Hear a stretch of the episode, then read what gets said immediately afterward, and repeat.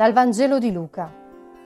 In quel tempo Gesù disse, Chi di voi, se ha un servo ad arare o a pascolare il gregge, gli dirà quando rientra dal campo, Vieni subito e mettiti a tavola. Non gli dirà piuttosto, Prepara da mangiare, stringiti le vesti ai fianchi e servimi, finché avrò mangiato e bevuto, e dopo mangerai e berrai tu.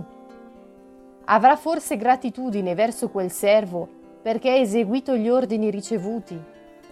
Così anche voi, quando avrete fatto tutto quello che vi è stato ordinato, dite, siamo servi inutili, abbiamo fatto quanto dovevamo fare.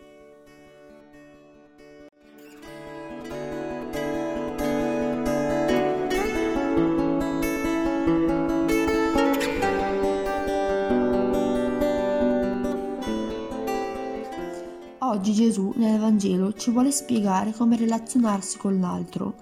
Nel testo di Luca, oltre che a dirlo a parole, Gesù ci mostra come rapportarci a chi incontriamo, anche con il suo esempio, in quanto egli non si avvicina a noi in modo autoritario, trattandoci come servi, bensì come figli e fratelli, con un amore gratuito. La grazia di Dio, essendo un suo dono, non ha condizioni da seguire come il rapporto tra servo e padrone, ma l'unica cosa su cui si misura è l'amore. Così potremo anche noi comprendere che siamo servi inutili.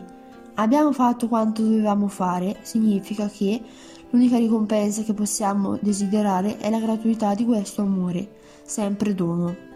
Gesù si relaziona a noi come fratelli e non come servi. Così anche noi siamo invitati a comportarci con il nostro prossimo. Solo in questa prospettiva possiamo essere grati a Dio attraverso nostro fratello. Tale insegnamento vale per tutte le relazioni, anche per la coppia, che è fondamento della famiglia, dove Dio realizza il suo progetto d'amore. Oggi mi ritaglio alcuni minuti di silenzio in cui penso come vivo le, le mie relazioni, a come mi approccio a Dio e agli altri. Rifletto su come posso migliorare il rapporto con le persone che vengono messe dal Signore sulla mia strada.